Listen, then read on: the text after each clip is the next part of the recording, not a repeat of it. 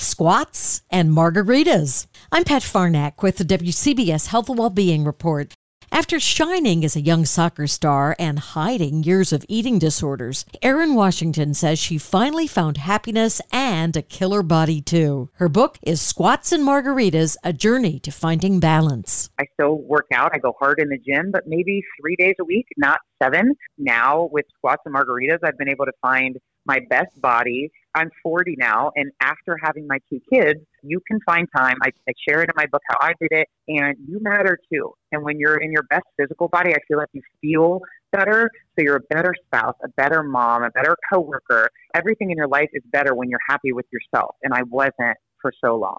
Erin did it lifting weights, and that's next time. The entire interview at WCBS880.com slash health. I'm Pat Farnack, WCBS News Radio 880.